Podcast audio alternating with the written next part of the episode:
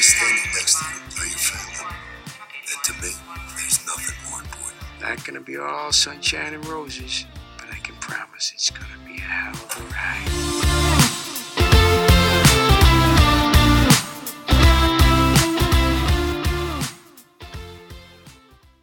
Hello and welcome to episode 23 of Meet Us at Molly's. As always, I am Gina. I am joined by my co-host Bryna. Hello, everybody. And Ashley's back. Hi, everybody. I'm excited to be back. Are you better? Yes. Good. Not we sick missed you. anymore. Yay. Thank God. I like how we were like, Ashley didn't get sick. And then two days later, you were like, I'm sick. Yeah, it was bad. yeah, we jinxed that one. Our fault. My bad. Our bad. So today on the podcast, we are going to cover Chicago Med Season 3, Episode 3, entitled Trust Your Gut. As always, we're going to start with the news. Now, what we did this week, since we are recording two episodes and releasing two episodes on the same day, is we tried to separate the news so that, you know, the Med news was with the Med episode and the PD news was with the PD episode. But the thing is, is that since PD had their mid-season finale, they have a lot more news than Med. So, the one bit of news that we do have on Med is that Chicago Med has cast actress Arden Cho as Ethan's sister in season three. This was a TV Line article that came down, I think maybe a week or two ago. It was a little while ago, but it might have been when we discussed the Jason Beghe issue instead of the news. Yeah, I think it was. Yeah, so all it pretty much says in here is that, you know, Arden comes in as Choi's little sister and she kind of causes a little bit of trouble. So it's kind of it, it's not like we've never seen a sibling coming into Chicago and shaking things up. So um it'll be interesting to see what happens there. Yeah, no, for sure. I think it'll also be interesting to see, assuming that Sex Toy's still together at that point, like how, if that affects their relationship. And, you know, does Ethan's sister like April? Does she hate her? Um, so I think it'll be interesting for sure. Yeah, and what kind of relationship Ethan has with his sister because they kind of laid a foundation in this episode, in the one we're about to talk about for Choi and family issues. Yeah, no, for sure. So yeah, it'll be really interesting. Does it say? It doesn't say when, right? Like it doesn't say if that's like a as soon as we come back from hiatus, like like how far down the road that is. Um, I'm sure it's the second half of the season. Yeah, let me see if it says here in the article when she's coming in. And it may have, but again, this is slightly old news for what we usually cover. Let me see. November 22nd. Yeah, so it's been a while. Let me see here. Ethan's party girl adopted sister, Emily. She's adopted. Okay. And she's a semi professional gambler who bankrolls her high stakes betting by cozying up to Richmond. She sounds fun. Maybe PD will be involved. Maybe, yeah. And it looks like they will, yeah, Sex Toy will still be together because it says the new couple will struggle with the question of how do you navigate a relationship when your loved one is your boss or your underling. Underling is a weird word to use. Yeah, interesting. Okay. Yeah. Well, she sounds fun, but it doesn't say when she's coming in. So, okay. yeah, sometime in January is what I imagine. That'll be interesting. So, as we said, you know, that's about all of the news for Med this week. There wasn't much, but I'm sure there will be not this coming week, but next week for their mid-season finale. Or is this week their mid-season finale? This week's This their week. mid-season finale. December, man. I am all screwed up on my dates. Like, Oh wait, no, no, no, wait, hold on. There's one more episode. Like we have one more to watch. That's what I mean by this week. so as in this Tuesday. Episode four. Yeah, this Tuesday, episode four of Med is their mid-season finale. Got it. Okay. So, yes. December's got me all screwed up. So this I comes know. out on Monday, so it would be tomorrow. Yes. That. Yeah. What Ashley said. okay, so let's go ahead and jump into the episode. Again, this is season three, episode three called Trust Your Gut.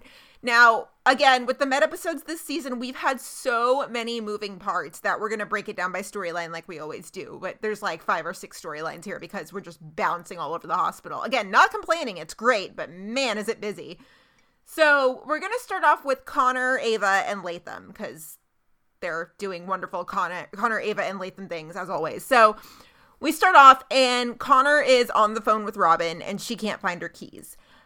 And he seems a little annoyed with her this time, which kind of makes me sad, but I think that's the direction they're heading in is that, you know, Connor just does not have time for her, which is just going to Yeah, be so sad. Yeah, I think sad. it's gonna I like I hate to say this, but I feel like and that doesn't mean they break up. I don't know if they break up, but I think it's I mean it's gonna come to head at some point. Like he's gonna blow up at her. It's like built that's what they're building towards. It's sad too because he loves her, but this is going to tear them apart. Like this illness of hers that you know she had no say in is going to be what tears Yeah. them apart. That's sad. Yeah, it really is. Mm-hmm. So Ava sees an opportunity and she offers to take over pre-op because of course she does. Ava's gonna Ava, whatever. So they meet with Ray Preston, he's the patient ahead of his surgery, and Connor sort of presents the case to Latham, and Ava jumps in and Connor or yeah, Ava jumps in and then Connor finishes her sentence. And the patient points out here, he's like, Yeah, Dr. Rhodes said that most people with arteries as damaged as mine just drop dead. And Latham just goes, Yeah, he's right. Like, okay. Okay. All right. Sure. Stakes We'll are a little that. high this time. Yeah, just okay, cool. And so when they're in surgery, Ava and Connor can't agree on which blood vessel to use. Like they're literally just searching for things to argue about because Mm-hmm. whatever. And so they can't agree on which vessel to use. And Latham's like, what the hell? Like this the distance between vessels, it's completely negligible, which is Latham's way of saying, What the fuck are you guys doing? And Ava eventually backs down, and then Connor kind of goes a little mean girl here. And Connor's like, okay, well, going forward, can we keep background noise at a minimum? I'm like, oh, Connor, how passive aggressive of you. It's almost like for them, they're this old married couple that keeps fighting, except it's not because they like each other. I- I- Like it's just like tenfold. Like their arguments are ridiculous and they're stupid, and it's just like, oh my god, I hate Ava. And it's I only a matter her. of time before this affects a patient, you know? Like, they're lucky that these cases have gone well for them, but it's only a matter of time before them arguing is going to get in the way with the patient's care. Right, yeah, and I think, like you said, I, luckily the patients haven't noticed it. But once, what's going to happen, like e- when a patient notices it? Like, I'd be like, if I was a patient in this scenario, I'd be like, "Fuck this! Like, I don't want either of you guys. You might, guys, you might be the best doctors, but like, you're making me go insane." Right. It would give me more anxiety than I would already have. Yeah, for sure. That would be bad. So then afterwards, Ava is still giving him crap about which vessel he used because she can't let it go. And Rhodes just says, you know, I'll take that as a nice job. And then she goes, I didn't realize my approval meant so much to you. And so he responds and he's like, always on, aren't you? And poor Dr. Latham, he's trying so hard to keep up, but he can't. And he asks Connor, he's like, always on. What does that mean? And Connor answers him in a cliche. He's like, oh, it's just something about steel, is what he says. And Dr. Latham's like, I still don't follow. Like, poor Dr. Latham. It's just, poor thing. So after the surgery, the patient has some complications and they have to improvise. And so Ava suggests using another room that's prepped for something else, and Connor says it's a good idea. So Connor's trying to be the bigger person here. It's Yeah, well, I think he also realizes that he kind of has to be because he's at a disadvantage because Latham Latham originally didn't want him for the fellowship. He wanted Ava. And so he has to be the bigger person to improve himself that he's worthy of actually having gotten this fellowship just as much as she deserved it. So I think he kind of has to be, which obviously he doesn't want to be, but you know, he's kind of stuck in this sticky sticky situation. Yeah, that's a good point because I forgot about that about the fellowship. So it makes sense that Connor would, you know, have to try twice as hard to prove himself. Yeah.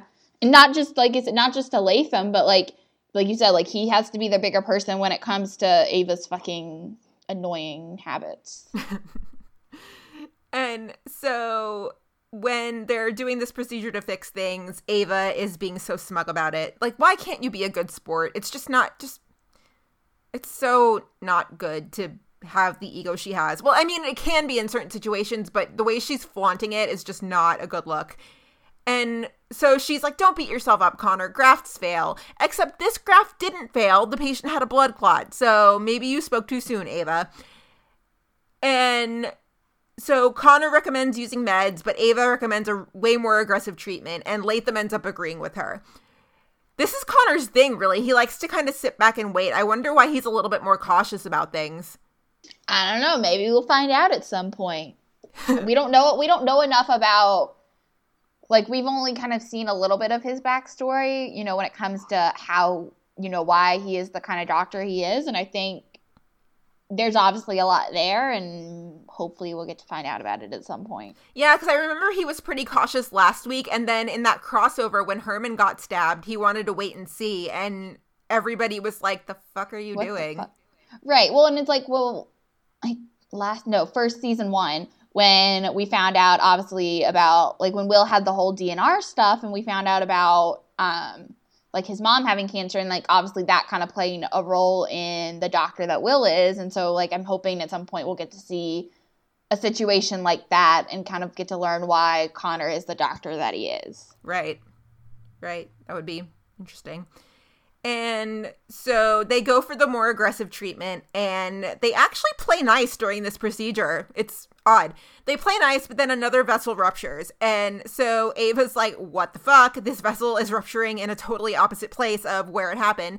And Connor just blames Murphy's Law, which is like a great law for life. It's the one that, like, anything that can go wrong will. Yeah, Murphy's Law. And so they talk later, and Ava suggests a heart transplant. And Connor is basically like, You're ridiculous. What are you talking about? We're not even at that point. He's post op. Let the man live. And so he thinks it's ridiculous, but she actually does make some really good points. And I mean, I'm guessing that she makes some really good points because, again, hi, not a doctor. So I'm guessing, like, by her tone of voice and how adamant she was, that yeah, she made a lot of good points. We're just gonna assume that. Yeah, yeah. And so Connor's like, no, we're not doing that. And then it just kind of goes from zero to 60. And so Ava's like, well, you're wrong. And when I'm right, I'll make sure the blame's on you, not me. Like, okay, wait. Like, I thought Huh? this was, yeah, this was like friendly banter. And then it just kind of like went zero to 100. She's coming for his job. Yeah. Yeah, she absolutely is. I, It's ridiculous. She's she's and like she's not even being sneaky about it. Like at least like going back to fire with the Hope stuff, like Hope was like semi sneaky about it. Um, but Ava's just like full on like going full speed ahead. She's like, yeah, like I want this job. I'm gonna take it. Sorry, Connor, you're just gonna be a tragedy in this situation. Like, yeah. okay, There is a moment too when they're doing the procedure, like earlier on, where Ava's like, you know, I'm sorry I have a tendency to step on toes, but I just want to. And then Connor finishes the sentence and is like, yeah, you just want to win. Yeah, But it's not quite about that. So, yeah. Um, and so, you know, they go with Connor's decision to wait, and it actually does pay off, which is good. And so they, yeah, so Bekker walks off, and Latham just kind of points out, he's like, okay, well, you and Ava make a good pair, but your interactions suggest otherwise. And he's like, you know, Ava enjoys their discordance, is what he says, but he asks Connor if he does, like, do you like this discordance? And Connor kind of pauses for a second. He's like, well, maybe I do. Okay, Connor, that's the second time you've answered Latham with like an expression. You can't do that. You got to be a little bit more specific with him. yeah. You can't just like speak in cliches here, dude. Right, right. And even when he said, he's like, maybe I do. I'm like, well, what the fuck does that mean? Right. Like, I don't even get what that means. It's not cool. You're trying it's like it's like in this instance, you know how like in school when you always had like your literature teacher that would speak in just like literary like phrases and cliches and things like that. It's like Connor in this instance. and you're just like, what the fuck are you talking about? Like I don't understand. Right, right. And so I'm like sitting there and he's like, well, maybe I do. And I'm trying to see the reason in this because, yeah, I just, I still don't see how this dynamic between them is productive because I get that they were trying to show us that, you know, they're good when they put their heads together. But the moment when they put their heads together was so fleeting in this episode that it got overshadowed by everything else. So it's Yeah, and I think yeah, go ahead. No, go ahead. No, I was just gonna say, I think also part of the reason why I think this dynamic is so frustrating. I mean, granted, it's only been three episodes, but I think part of the reason why this dynamic's been so frustrating is because, you know, before this episode, the last two episodes, I was talking about, you know, I was like, why are all the couples working together all the time? Like, this is so annoying. Like, they're getting all like angsty at each other. Like, they just need to stop working with each other. And then obviously in this episode, we finally saw them stop working together. But because of the situation that Connor and Ava are in, and the fact that they're fellows for this specific program with Latham in the cardiothoracic department, they can't not work with each other unless it was like a dire emergency. Like they're not going to not be working together. But it's so annoying because I just like, okay, they just need some space from each other just for like an episode, but I don't think we're going to get it because of just their situation. And it just it makes it I think it makes them less productive as like doctors that the fact that they can't like take a breather from each other. Um, but also just like as fans, I'm like, I just want a breather from the two of them for just like 40 minutes one week. But I don't think we're gonna get it just because of the situation of the fellowship. Yeah, and I'd rather see them collaborate than compete. Right. And maybe they would see, like, maybe if Connor took a breath for a week and was working with someone else and he could see, I mean, granted, I think he sees the value in collaboration, but like, you know, there's, there, they always use cases as a way to kind of influence what's happening in their regular, like, real personal lives. So maybe if there was a situation where Connor was forced to collaborate with someone, he would be like, oh, this is what I should be doing with Dr. Bekker. But he's not given that chance and he's never going to come to that conclusion himself. Yeah, absolutely. And I just, they're pushing each other's buttons more than they're pushing each other to be better.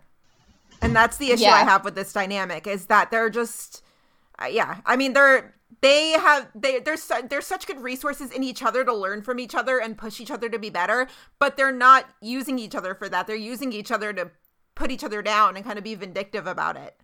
Yeah, and I think I'm going to go back and say something I said in last, not last week, but the last episode, whatever, the last episode where we talked about Med. Um, but, you know, it really kind of feels to me that they're pushing this like antagonist to lovers trope, which, dear God, I really hope they don't. Please no. but it really feels like that's what they're going with and i'm like i i could get behind this dynamic if it was you know even if it was them being competitive if that wasn't where i felt like they were going but i really hope that's not where they're going but also we got an email and the reason i bring that like that part of that trope up is um we got an email from allison and she was talking about she was talking about like she doesn't like ava either and she was going on and she was like i just feel like ava needs to get laid Maybe she does. Maybe that would calm her down and like have her stop being such an asshole. But she needs to calm the fuck down. Yeah, and in that same email, she said she was like, maybe that's why Ava's so mean to him is because she has the hots for them, or she has the hots for him. And I'm like, dude, can we stop perpetuating that notion of like, I like somebody, so I'm gonna treat them like shit? Yeah, I hate that. I hate that. It's the See, worst. But I thought the yeah, same thing. I thought they was gonna. I think they're. I think they're like trying to push them together. Like farther down the line, they'll end up together. Please no. Yeah.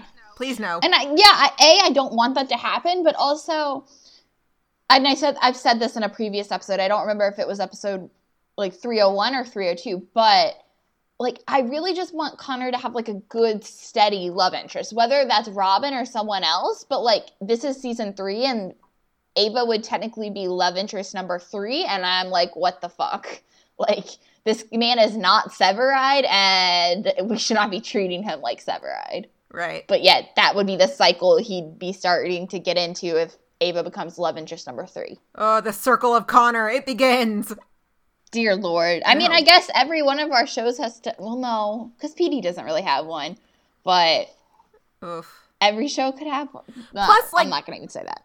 Plus, I mean, I I want to see on TV that you know a male and a female can be friends or professional colleagues without it ever escalating to that point. Yeah, for sure. And that's kind of, I mean, like we said, we said that with PD, and we've said that in instances with Fire, but like, yeah, it'd be really nice to see. But I think they also need to get to the friends part first. I just hope it doesn't go from antagonists to lovers to friends. I'd rather see it go antagonists to friends, and that's it. Yes, antagonist to friends to nothing else. Nothing else. Yeah. Yeah.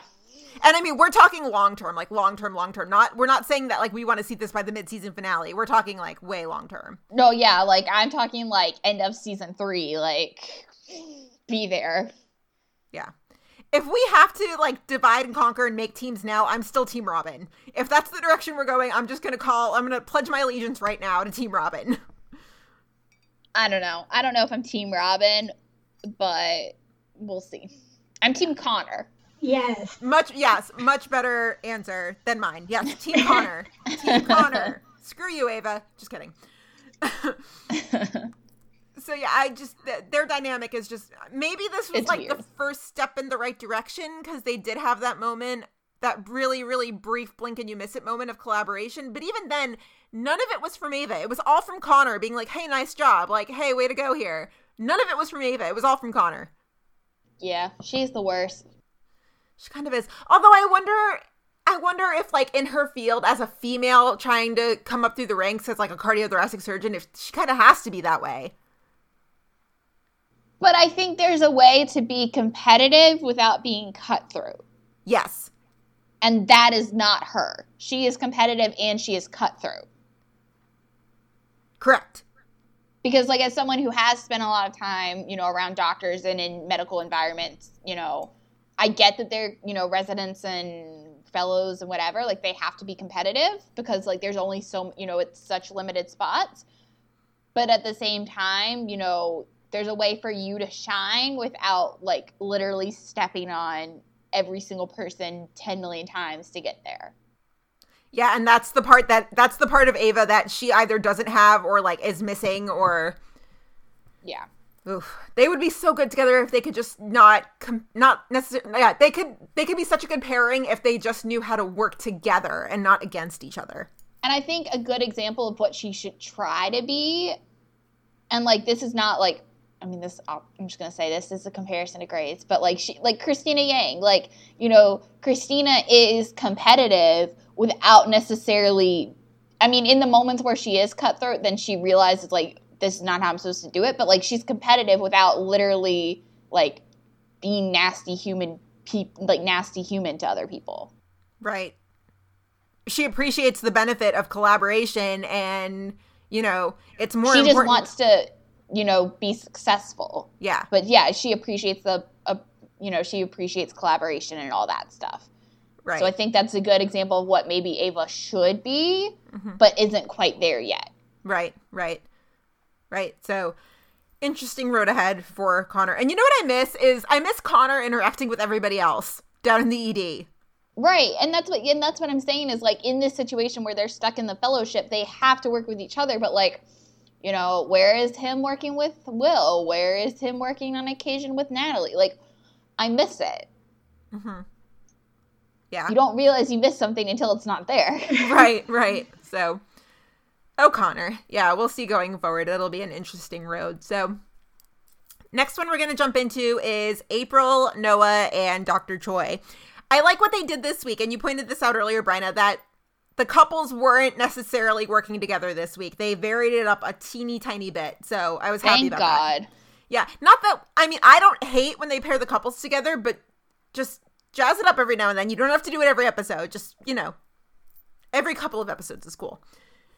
So we start off Noah's at the doctor station wherever Noah is and he's yawning. And April's like what the hell? Why are you so tired? He's been working 90 hour weeks and he pretty much only has time to eat ramen and cheeseburgers. And I don't know about y'all but I only work like 40 hour weeks and that's still all I eat. So. yeah something close to that yeah. yeah. And so April's like what the hell? You have a steady paycheck. Why don't you get one of those meal delivery services? And Noah asks if April will set it up for him so April says yes, and Ethan just just giving this glare of like total judgment. And so am I. So am I. See, but I don't find it that bad. Like, I don't. Yeah, I don't know. I'm technically an only child, so I guess I just don't. I I might not know the dynamic here. I know you have siblings, Bryna, but to me it just seems like Noah's asking his big sister for help. I mean, and that part I get, but I also think like you know she recommended something that like is already kind of serving your lazy ass with like um, recommending a meal delivery service.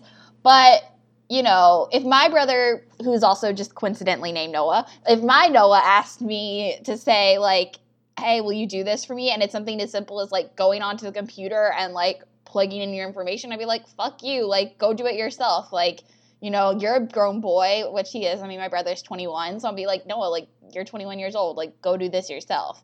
So for me, like, it's not it's not saying that like if there was a different kind of situation where you know it was something where you really needed two people to do something or you know i needed you know my brother needed me to like help him with i don't know take care of something like more important i wouldn't say that he can't come ask me for help but something as simple as like just going on a computer and like plugging in your information i'd be like fuck you go do it yourself. Even if your brother were working 90 hour weeks? Hell yeah it takes two seconds to log onto a computer and order some meals. Like it's not like I'm saying go to the grocery store and sign up for this meal delivery service. You have your phone. Like yeah, no. I'd just be like, fuck you, go do it yourself. I love when Bryna gets all blunt and to the point. And she's like, no, fuck you, do it yourself. yeah, and like I said, it's not to say if my brother came and asked me for like help with something more important, I would totally do it. And especially if he was working 90 hours a week. But it's something simple with a meal delivery service, like, no. Go do it yourself. Fuck you. I bet you Noah is a total mama's boy. Just the way he keeps leaning on April, he's probably a total mama's boy. Probably. I don't know. For sure. Well, because especially too, you know, she's he's got to be, and it, like April already takes care of him with so much, and you know she sacrificed a lot of her life for him, and so I mean we're gonna get to this in a little bit later, but like she just sacrificed so much of her life for him that like something as like simple as this meal delivery service, like no, like don't sacrifice five more minutes of your life for something this stupid. I really wish you would tell us how you really feel, Bryna. Like, I know. I mean, maybe next week, but no. That's I really how, yeah. wish you wouldn't hold back. Like, I know. But yeah, so when Choi gives his nod of disapproval, he doesn't even have to say anything, and April just goes, "Don't give me that look," which I love. I'm like, yeah, set him straight. So Ethan and Natalie, they work together this week, and they treat Myra, who is a patient. She passed out in her bathroom. She fell and hit her head. And so her brother is with her, and it's quite clear that he uses drugs. So the parents arrive. They are so not thrilled to see him. And we just kind of learned the background here. So she's vegan, so she's anemic. Uh, but otherwise, all of her scans keep coming back clean. And between between this week and last week, I think we can safely say that the writers' room at Med, like they all eat meat. With all the hate for vegetarians and vegans in these past two weeks, we get it. so funny. So yeah, she's vegan, so she's anemic, but everything's coming back clean. So they can't really figure out what's wrong with her. Myra's parents tell Natalie that they think they know what's wrong with her because Eric Eric's the brother. He probably slipped her something. The parents are so quick to blame the brother at every turn here. It's kind of sad. They're so judgmental. They're yeah. the worst the worst, the worst. And I love how every time they say something horrible about or to the brother, Choi and April and Natalie just stand there. Like they don't say anything like, uh, maybe we should step in, maybe we should do something here. No, they just they just stand there and are like, this is awkward. What do we do? Yeah. I don't know. And so yeah, my Myra's parents tell Natalie that they think he probably slipped or something. And Natalie's pretty adamant here. Natalie's like, okay, you know, nothing showed up on her drug test, so everything's clean, everything's good. And so April overhears what the parents say while she works on Noah's meal delivery service. And, you know, she pretty much thinks it's really fucked up. So Choi and April have um not really an argument here, but I think they try to have like a clever disagreement. I don't know. So April's like, their family, they shouldn't be isolating him. They should be coming together. And Choi's like, I would expect you to say that. And shots fired. What'd you say? Yeah, shots I said fired. shots fired by Choi. Damn. I know. Yeah, I would expect you to say that. And so April's like, "What the fuck is your problem? Why do you think this is a bad thing?" And so Choi thinks April has a soft spot for her family at her own expense. Now, here's the deal with this. Okay, so Severide has pointed this out to her as well, way back in the day. And it is true. It is true. But neither Severide or Choi have good relationships with their family. Now, Severide, we're positive, we know that. Choi, we don't know, but I feel pretty comfortable saying that. Just from yeah. how this scene plays out. Because Choi's like, well, when I turned 18, it was sink or swim. You know, they just set me loose, and that was that. And so neither Severide or Choi have good relationships with their family, so they can't quite judge here. But Choi's like, well, Noah's a grown man. You know, you eventually have to learn to sink or swim. He has to go it alone. And April goes, I would expect you to say that. So, return shot fired? I don't know. Yeah. Like, yeah, I mean, I don't know. I mean, I kind of fall in this moment. Not that I think April having a soft spot for her family isn't a bad thing, because I don't think that is at all. But I think, you know, when Choi says, you know, like Noah's a grown man, you're not doing any favors for him by constantly picking up his slack. Like like I said, you know, when it comes to something as simple as like being able to like order meals from himself on the internet, like yeah, I kind of agree with Choi. Like it's not that hard and you're not teaching him any kind of responsibility or anything like that by doing it for himself. See, and I I'm more with April on this one that you know, she's she takes care of her family. I don't know. To me, it's just that at the end of the day, your family is all you have left, you know. So if Choi were to just up and say sayonara and, you know, the the ED were to go away, all she would have would be her family. You know? Yeah.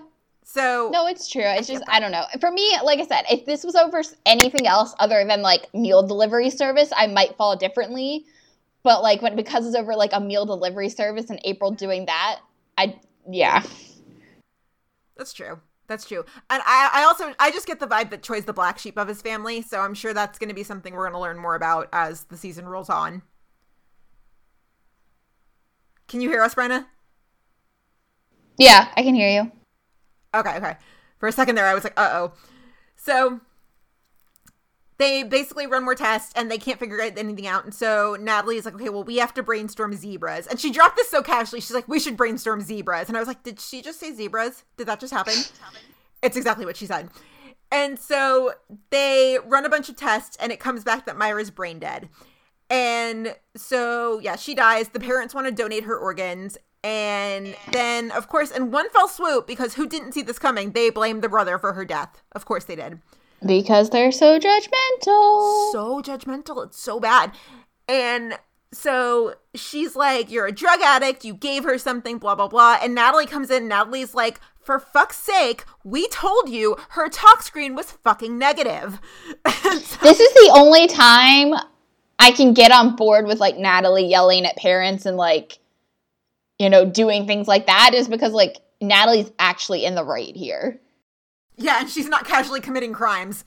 Yeah. I, uh, yeah, and, and it's and it's totally a Natalie way of yelling. Like she doesn't yell, she's just like, "But I told you the tox screen was negative," and you know she's like saying it through clenched teeth, like, "Oh, these people are such idiots." Yeah. Ugh, so bad. And so they're outside, and Choi talks to Eric. And so Eric's like, My parents think I'm worthless. They think I want to be this way, but I don't. And Choi offers to get him help and something to eat. And so when, and I mean, scooting back a little bit, when after the father accuses him of, you know, blames him for being responsible for the death, April kind of glances at Choi in this way of like, you're wrong. And so when they're outside, Choi offers to get Eric help and something to eat. And Eric's like, Well, why are you doing this for me? And Choi says, I guess I'm seeing that there's a difference between a crutch and a helping hand. Ah, look who's coming around to the whole Noah thing. Interesting. And so Eric explains that he had a cheeseburger and he felt awful and or he felt awful afterwards and that's why he got high is so he wouldn't feel nauseous and the light bulb just kind of goes off in Choi's head. So, we're onto something here. I mean, granted, sometimes I eat a burger and I feel terrible, but I think that's because I'm in my 30s. So, I just attribute it Yeah. to getting old. but yeah, the light bulb goes off in Choi's head. So Myra was big on she was a big student and she would study and push herself really hard and when she wouldn't eat while studying, it triggered what's called ketosis, which is where your body digests muscle as food. And so the muscle released protein into her bloodstream, which led to a buildup of ammonia and made her sick due to what's called OTC, and it's a metabolic disorder. And if we try to explain to you the full meaning of what OTC actually is, it would be really bad because it's just this big long medical term that I think it took like a whole minute for Natalie to say. Yeah. It was crazy. Not worth it. Not worth it. Not important to what the story is. Just Not call it worth it. OTC. I'm also curious how many takes it took Torrey to get that right because that was a mouthful. Yeah. Yeah, sometimes all these like complicated things, I'm just like, how long did it? How did you learn how to say that? Like, what it? Huh? Yeah, for sure. They probably sure. cut it up in like sections and like edit it all together so Right. they can say it. Oh man. I remember one time, like a year, maybe a couple years ago, they were asking somebody asked Colin Donnell about like how many takes it usually takes. he said he had one time when it took him like five or six takes, and that was a lot. And to me, I'm like, I think it would take me at least five or six to get the gist of it. Never mind Yeah. like say it fluently, but okay. So we find out about the buildup of ammonia, but wait, there's a twist. It means that her liver is bad and it can't be transplanted. So Choi and Natalie are running through the hospital like crazy people trying to find where this transplant's going down. They stop the transplant so they get enough time to test her blood and make sure she did have OTC. So they explain it to the parents, and you know, it's genetic, it was passed through the mother. So that means Eric had it too.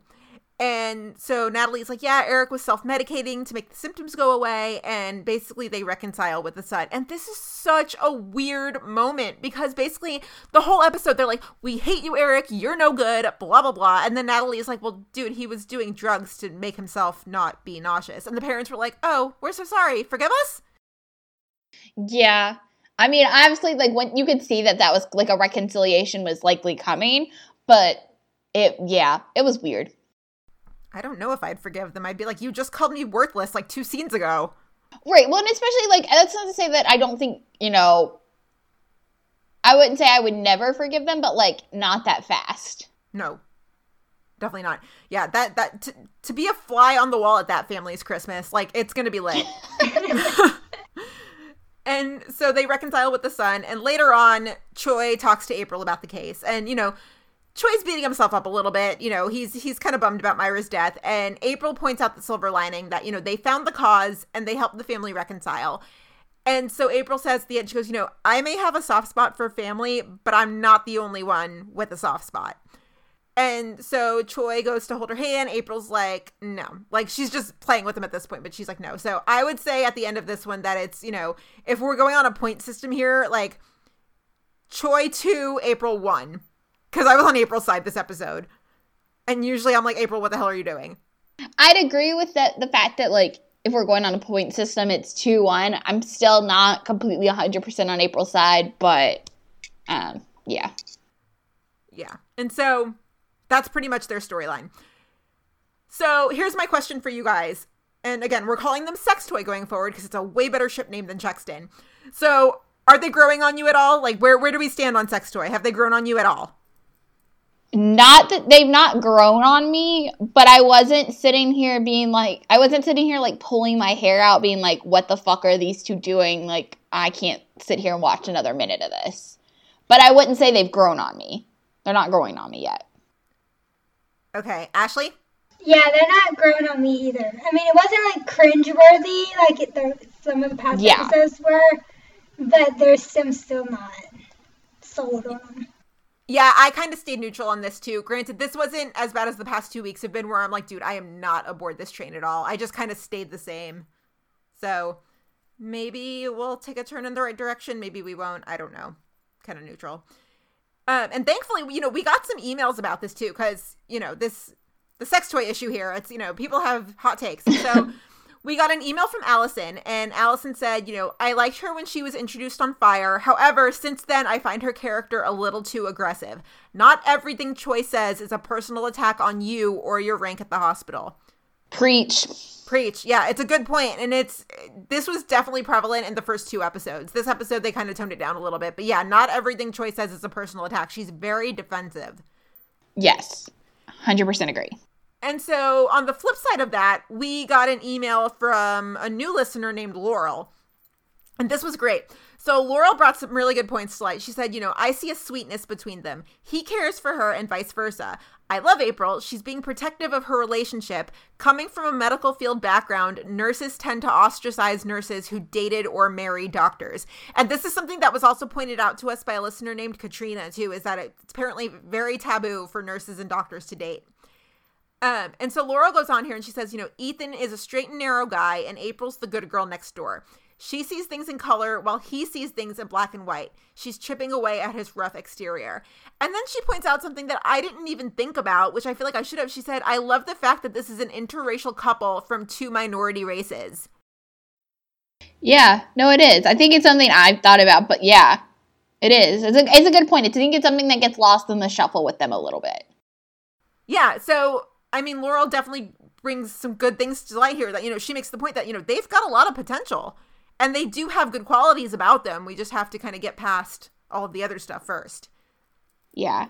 So also, Laurel is from Trinidad, so that's pretty cool that we see you know international listeners. Listeners. Yeah. Yeah. That's pretty cool. Yeah, it's really cool for us. Yeah, we were. That was something that was like the first thing we were like, oh my god, this is so cool.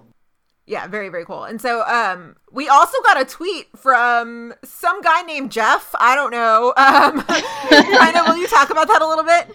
Yeah, so yesterday being Saturday, um, we got a tweet from Jeff replying to I guess it was our last episode that we had put out. And this is Jeff Drayer, writer for yeah. Med, who we interviewed a couple of weeks ago. Yeah, Jeff. Yeah, Jeff Drayer. Um, and he was saying that, um, well, one, he agrees with us that Sex Toy is a much better ship name than Chexton. yes, uh, and that's hence why we're going to keep using Sex Toy from here on out.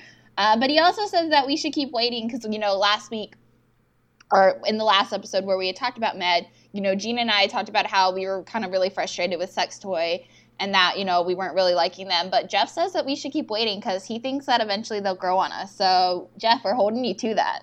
We are. We are. We're just going to kind of sit back with our popcorn and wait. So, yeah. very cool. Yeah. And so that was like the April and Choi and Noah situation.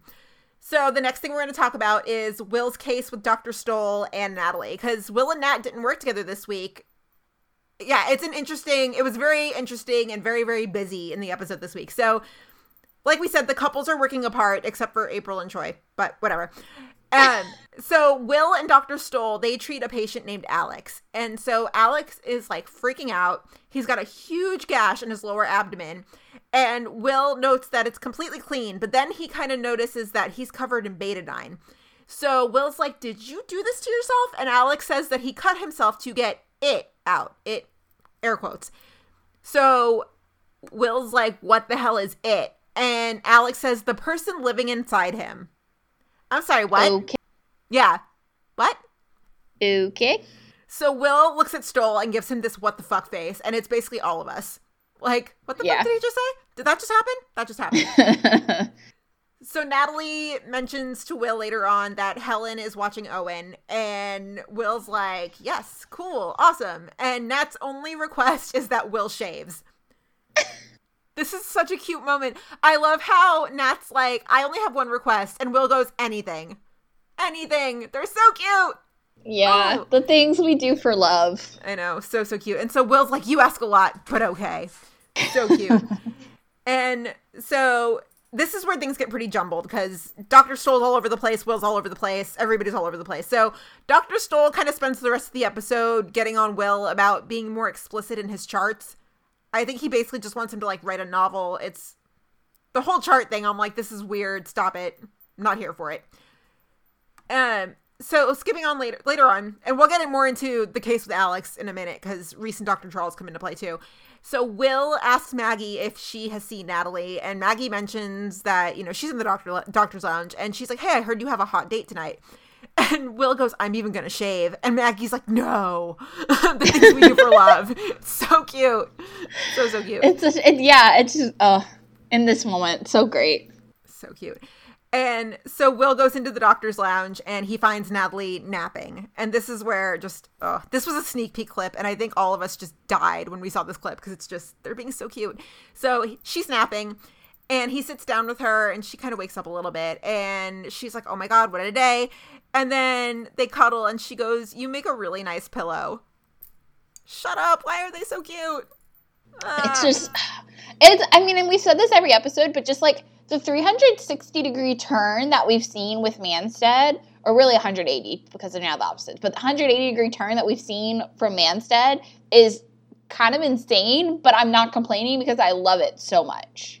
Same, same. Oh my god, I adore it. And I love how they're keeping the balance too. Like they're still awkward, but they're adorable awkward now. And they've made such a change while also keeping that quirky little bit about them. So yeah. Cute. And I like so, how we're seeing stuff with them like in every episode. Yeah. Mm-hmm. Yeah, it's nice. It's nice. And so we got a DM from Hallie about this, and Hallie says, you know, that end scene was the most simple, sweet, precious scene yet. And she said, I love these two so much. I'm about at the same place where, I mean, this time last year, I was like, I hate Manstead. They're terrible together. And now I'm like, they're the cutest thing ever. Yeah. Our, like, our group text is just like one big gush fest about Manstead. Like it's like anytime Torrey and uh, Nick post anything together, just like any Manstead related thing, it's just like, oh my god, these two, and that's like just literally all it is. Like these two, I can't. They're so precious. What like that's our text, just like every day. Literally, yeah. Oh my gosh. And so she falls asleep. He puts his arm around her, whatever, and Maggie walks in, and Will motions to be quiet, and Maggie goes, "Hot date, nice." So let's play a little game here. I want to play a little game called Will Halstead is not my boyfriend. So Nat is like sleeping and she's all comfy and everything, and Will totally just lets her sleep. So when I rewatched this episode, I actually rewatched this part with my boyfriend, and I pointed out to him, I was like, "This is not you because if I fall asleep, you wake my ass up." and he was like, "Yeah," and I'm like, "But dude, like." Look, let me sleep. We could be this cute. Yeah, we could be this couple, as in you could let me sleep and treat me like the toddler that I am. oh my god, cute. And so Choi walks in to get his stuff at the end and he sees them both napping and he turns the light off and then he answers a call from April and that's the episode. And this is another way that I'm like, dude, boyfriend, you are not Will Halstead because Will or Charlie. Wait, now I'm getting confused. Okay, my boyfriend's name is Charlie. My boyfriend is not Will. Charlie would be like, let's get up. We're going out. Come on. And Will just falls asleep with Natalie. I'm like, dude, dude, like so cute. Just ah, so cute. My boyfriend's thought, wonderful. I just wish he would appreciate sleeping a little bit more. I also never thought you or you I bet you never thought that when you played this game you would be using Will Halstead instead of Jay Halstead. Also true. also true. See, and I can say these things too because Charlie full on admitted to me last week. He's like, "Yeah, I stopped listening to the podcast." So I was like, "Okay, cool." fair warning, we're going to talk about this. Come on, Charlie. What the hell? Right? I know, I know. Oh, Charlie. He's wonderful though. He's just not well and would not let me sleep. Anyway, so yeah, Choi sees them, turns off the light, and it's really sweet and whatever. And so that's their deal. And so I think the next one we're going to talk about is Dr. Charles and Reese. So Sarah is still like super, super jumpy about this Miss Lake issue. She's so jumpy. And so Maggie sees her at the coffee cart wherever, and she's convinced that she keeps seeing Miss Lake. She's like, dude, I saw her across the street from my apartment last week. And Maggie's like, the fuck? Like, seriously? That's weird. So this Alex patient that Will had, Dr. Charles and Reese meet with him, and he's adamant that he's not crazy. So at one point, he reaches forward, he grabs Dr. Charles, and he's like, dude, I promise I'm not crazy. And so Dr. Charles is like, hey, give him a sedative. So Sarah knocks his ass out. Like, I think she gives him like five milligrams when she should have given him two, but she knocks his ass out. And so Sarah thinks that the patient's schizophrenic, but Dr. Charles is good. He's like, no, I don't think he's schizo. I think we just need to wait and see. So they still can't agree. Dr. Charles puts a fan in his room to create white noise and trigger an auditory hallucination. Nothing happens. Nothing happens, however, until Homeboy pulls out his intestine. I've seen some pretty gross shit um, having worked in some medical environments, and this is the grossest thing I've ever seen. Also, I'd like to point out somebody on Twitter had tweeted out it was like like right after this happened because it went straight into commercial. They're like, "Oh, well, I guess that's why this episode is called Trust Your Gut." And I was like, "Nope, nope, I don't want to. Nope, nope, like no." I mean, good catch, but yeah, it was gross. However, I will say I did better with this scene than I did with the kid with the pus last week or two weeks ago. Like, again, I can handle medical shows, but some of these scenes lately I've been like, ugh, gross. But this one didn't bother me as much. But still, I was like, did he just actually Ew. I think it was just more of a shock factor. Like he literally just like, what? Huh? What? And it was so casual too. He was just like, "Oh, look!" Like, uh, yeah. And Sarah was like, "Oh shit!" And Dr. Charles was like, "Dude, get his hand!" Like, hello, crazy. Ugh. And so during surgery, Dr. Charles mentions that the dose Sarah gave him whacked him out. And Sarah's like, dude, I was being cautious. He put his hands on you. What do you want me to do? And so they're talking while this guy's in surgery. But wait, they find something. And the surgeons are like, the fuck is this? What is happening? So we find out later when it's Dr. Charles, Sarah, and what is her ex boyfriend's name? Is it Joey? Why do I think his name is Joey? I think Joey. it is Joey. Good. I'm glad I'm right. Okay. I couldn't remember. I was like, wait, what's his name? What's his name? Yeah. So they are going over what they found and Sarah's like, the fuck am I looking at? And so it's either like a tumor or a twin that he might have absorbed in, in utero. I don't, it's weird. Yeah. So they're like, yeah, we don't know. And Sarah's like, how the hell did he know he had this inside of him? And Dr. Charles is like, yep, we just got beat by pure human instinct. Ugh. And so he's like, okay, well, that guy scared you, didn't he? And Sarah's like, yeah, of course he did. And so Dr. Charles goes, you know, I think I realized a long time ago that you either see the threat or the opportunity, which I think is something Ava could benefit from learning as well.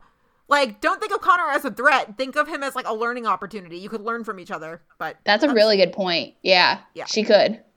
Life lessons with Dr. Charles.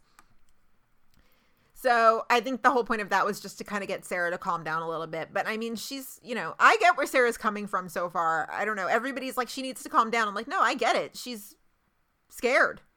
Yeah. I mean, I think, I think maybe one thing too, if this like woman had just like threatened her job or whatever, and like then I'd be like, okay, yeah, maybe Sarah needs to calm down a little bit. But like that incident in the like ED waiting room where it was like literally like an attack, like a full on attack, like that was a lot. Like I'd be scared if I was her too. Right. Right. Yeah. So I completely get it. And simply telling her to like let it go and move on and deal with it, that's not helpful. Dr. Charles, he should know better.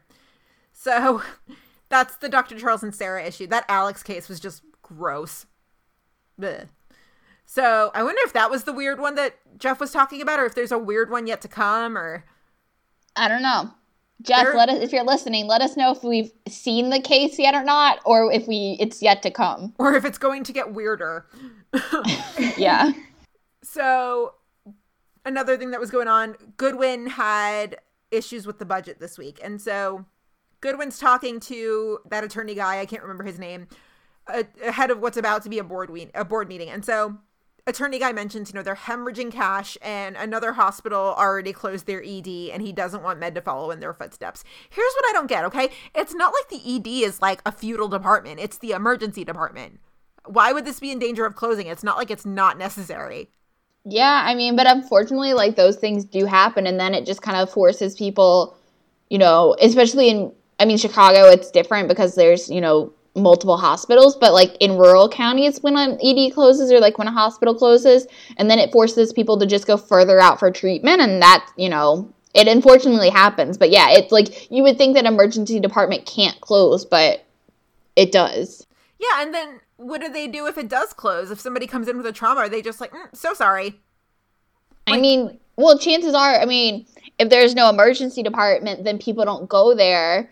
Um, well, like, A, ambulances won't take them there. They'll just take them further out, which is annoying, but that's what it happens. And then, I mean, I guess that's kind of true. Like, if someone just, like, literally rolls up, then I don't know. I mean, I don't know if they don't treat them or what. But yeah, I guess people would just know, like, you can't go there. Like, that's not a thing that happens. I guess they would have to go to that other hospital where Sylvie's married doctor guy works. Oh, Lakeshore? Sure, Yeah, Lakeshore. sure. the one that Hallie worked at. That's where Hallie worked at. Oh, is it? That was the one they used to use. Lakeshore was like the big hospital for fire before like med became a thing. Like that I'm was so like the glad big you've been one. rewatching season one. I know, but that's where like all the stuff for the most part happened. It used to be at Lakeshore, and now like when they introduced med as a show, they started trying to like obviously drop like Chicago Med and whatever, and so like that's yeah. But it used to all be Lakeshore. Interesting. Interesting. So basically, yeah, the the or Goodwin and Stoll, they pull Will and Choi into this meeting and they're trying to explain procedures going forward. So they are going to have to scan every single supply used going forward. And I guess this is to track the budget, but to me it sounds not at all efficient. It sounds just horribly tedious and awful. it's just it's it's the worst like you know doctors i you know having been around doctors like they complain so much about all the like kind of technology things and the things they have to do you know for this kind of new medicine that they're experiencing and like i understand why but like it's a pain in the ass and like it's not efficient and it is tedious and it's it's the worst Yeah, and it's it, not that medicine and sports are similar in any way, shape, or form, but like I know in sports a lot when one of our teams makes a really weird decision and you're like, the hell just happened? And you're just like, well, at the end of the day, it is still a business. So Yeah. It's the kind of the same, I it's guess. this it's kind of this yeah it really yeah it's ridiculous i could go on a whole rant but that's not that's not for here Oof. So before, oh, and also one thing that I loved in here was that they were pointing out, or Goodwin mentioned that like during a trauma or something, they'd have a technician like follow them around and scan supplies after they were used. And Will's like, bringing in another body is just ridiculous. Meanwhile, in the same episode, you've got like Ethan, April, Manning, and like Stoll, and a bunch of other people working on one case at one time. You're like, okay, whatever. sure Sure, that works. So before the doctors leave, Stoll reminds the doctors about being more detailed when they chart, quote unquote. So that's how we get into the whole Stoll being crazy about charting and whatever. And I guess that's a legal thing to like cover their ass. Yeah, it is, but it also is like annoying as hell too. Yeah, seems annoying. So at the end of the episode, Dr. Charles vents to Goodwin about the budget meeting and Dr. Stoll wanting them to be good about charting and everything. And so this is another scene where like it starts off as like sweet, nice banter, and then just goes like zero to 60. And so Dr. Charles is like, I don't want the bottom line to dictate patient care. And then Goodwin tells Dr. Charles that Psych's the biggest money loser, and Dr. Charles is a major part of the problem. Like, like, damn, Goodwin. Right? Like, uh, a little harsh. Shit. And so Goodwin yeah. walks off, and Dr. Charles is like, the fuck just happened? Yeah. What? Yeah, that was another one that just zero to 60. I was like, hey, wait. Like, bring the claws in. Like, hold on a second. Mean. So that was that. I, I guess maybe we'll touch on the budget more sometime in the season, is what we'll see. And so the last little bit that we want to talk about here is Maggie, because we got a little bit of Maggie action here. So the medic who brings Alex in, at first we didn't really think much of him. His name is Barry, which we learn later, but he spends the whole episode flirting with Maggie. And at first I was like, this is cute. He's flirting. How adorable. And yeah. Maggie's not having it the entire time. So midway through, we learned that these two still have history. And so Barry's like, hey, the crew's going to meet at Molly's tonight. Do you want to come with? And Maggie's like, What the hell? Why are you talking to me? And he goes, Have you seen you? You're still a catch. And she's like, Yeah, I always have been. Oh, shit. Yes. Right? And when he said still a catch, I was like, Still? Excuse you? Like, yeah. How dare you? And so she's like, Yeah, always have been. And so Maggie mentions that he shouldn't have cheated. So there's the clue like, Oh, he's an ex of some sort ex husband, ex boyfriend. We don't know, but he's some sort yeah. of an ex. And so Maggie meets with Goodwin, and Goodwin's like, dude, make him work for it. Like, yeah, if you're going to get back with him, which you probably shouldn't if he cheated, because once a cheater, always a cheater, IMO. Yeah, definitely make him work for it. So they meet at Molly's and they're talking and being all flirty, and that's the end of that. So I guess Maggie's going to have a love interest. Hopefully. Yeah, it would be cool to see. It would definitely be cool to see. But I don't Who know. knows?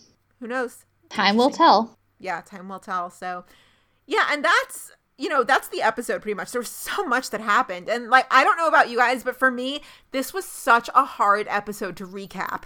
Cuz yeah. so much was happening. Yeah.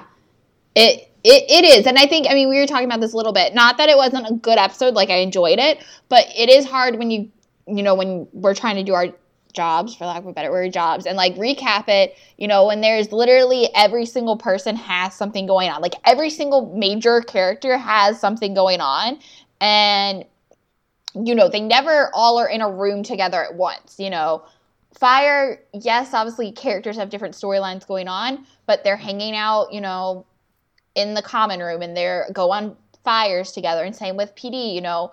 Intelligence goes and works cases together and they're working in the pool bullpen together. So like yes, they all have individual storylines, but there's scenes with the whole group together, so it's less there's some overlap there. Here there's never overlap. Right. Between all the characters for the most part. Crazy, crazy, crazy. So yeah, um Ashley, what were your overall thoughts on the episode? I agree with what Brian said. It was like kind of like all over the place, but I enjoyed it. yeah, I'm not complaining that we're bouncing all over the hospital. It's just I'm glad that we're getting to see something from every character, though. I do like that. Same, same. That's it's. I like that nobody's fading into the background this season. Yeah, I will say, yeah, that is a that is a welcome change. Absolutely. So, yeah, and I mean that is our recap of Med. Um, any other overall thoughts, general thoughts, feelings about the episode we have? No, I mean, like we said, I mean, We've got one more Med episode before it goes on hiatus, so it'll be interesting to see, especially just because they're only four episodes in. Like, I, yes, it's obviously before they go on hiatus for winter, but like, I don't think it's going to be. I don't really know if they're calling. Are they calling it a mid-season finale because it's four episodes in? Like, or will they call their episode like before they go on hiatus for the Olympics their mid-season finale? That's a good because question. that would make more sense because of plots. Like I wonder if this one is just gonna be like like are we gonna have a cliffhanger? Like Fire and PD? I doubt it. We haven't it had seems enough like time it's to a build Christmas up for a episode, so I'm thinking, Probably not. yeah. Yeah, which is fine. I mean, if two out of three have a cliffhanger and like one doesn't, like I'm totally fine with that too. But like, it's just it's hard. Like I don't know what to expect from this week's epi- this week's upcoming episode because Plus, it's not no really a cliffhanger gives us a lot less to worry about. Yeah. I just Yeah. like my expectation is that they'll call whatever because they'll probably be at like episode nine or ten by the time they go on hiatus for the Olympics. Like my guess is they'll call that their like mid-season finale. Yeah. Yeah, because four episodes in is like your quarter season finale. It's not even mid. Right, and like I mean, yes, Fire did it with six, but like that's still two more whole episodes. Right. Right. So, I don't know. We'll don't know. see. That'll be interesting. But yeah, so um yeah, as always, you know, follow us on social media, Facebook, Twitter, Instagram. We are Meet Us at Molly's. Hit us up by email. We are meet us at Molly's at gmail.com. Um, keep your eyes peeled to social media. That's where we usually post our updates. The schedule still has not changed. Knock on wood that it doesn't. Um oh, we should also mention for next week's episodes when we cover or not next well, we have one more episode this week covering Med, and then the week after that we're going to cover the Chicago Fire and Chicago PD pilot episodes. Woo woo! And somebody, cough cough, Ashley, cough cough, has never seen Chicago Fire's pilot, so I'm really excited just to like. I always love seeing like my friends and stuff watch shows for the first time, like seeing it through their eyes. Like it's always really cool. And yes, obviously Ashley knows like Chicago Fire, but she hasn't seen the first two seasons, so like to see the pilot through her eyes is gonna be really cool. Yeah. I cannot wait for that. I just and before the before we started recording today, we I I came to the realization that Ashley has not experienced Leslie Shay, which just I I can't even it doesn't register in my brain. There's yeah, and I've been rewatch. I wa- I rewatched season one like two weeks ago, like right around Thanksgiving, and so there's just like so many things I forgot about, and I was like, holy shit! Like Ashley doesn't know any of this. Like, what is happening? Like, there- I was just like, wow. You So make it crazy. sound like it's so bad.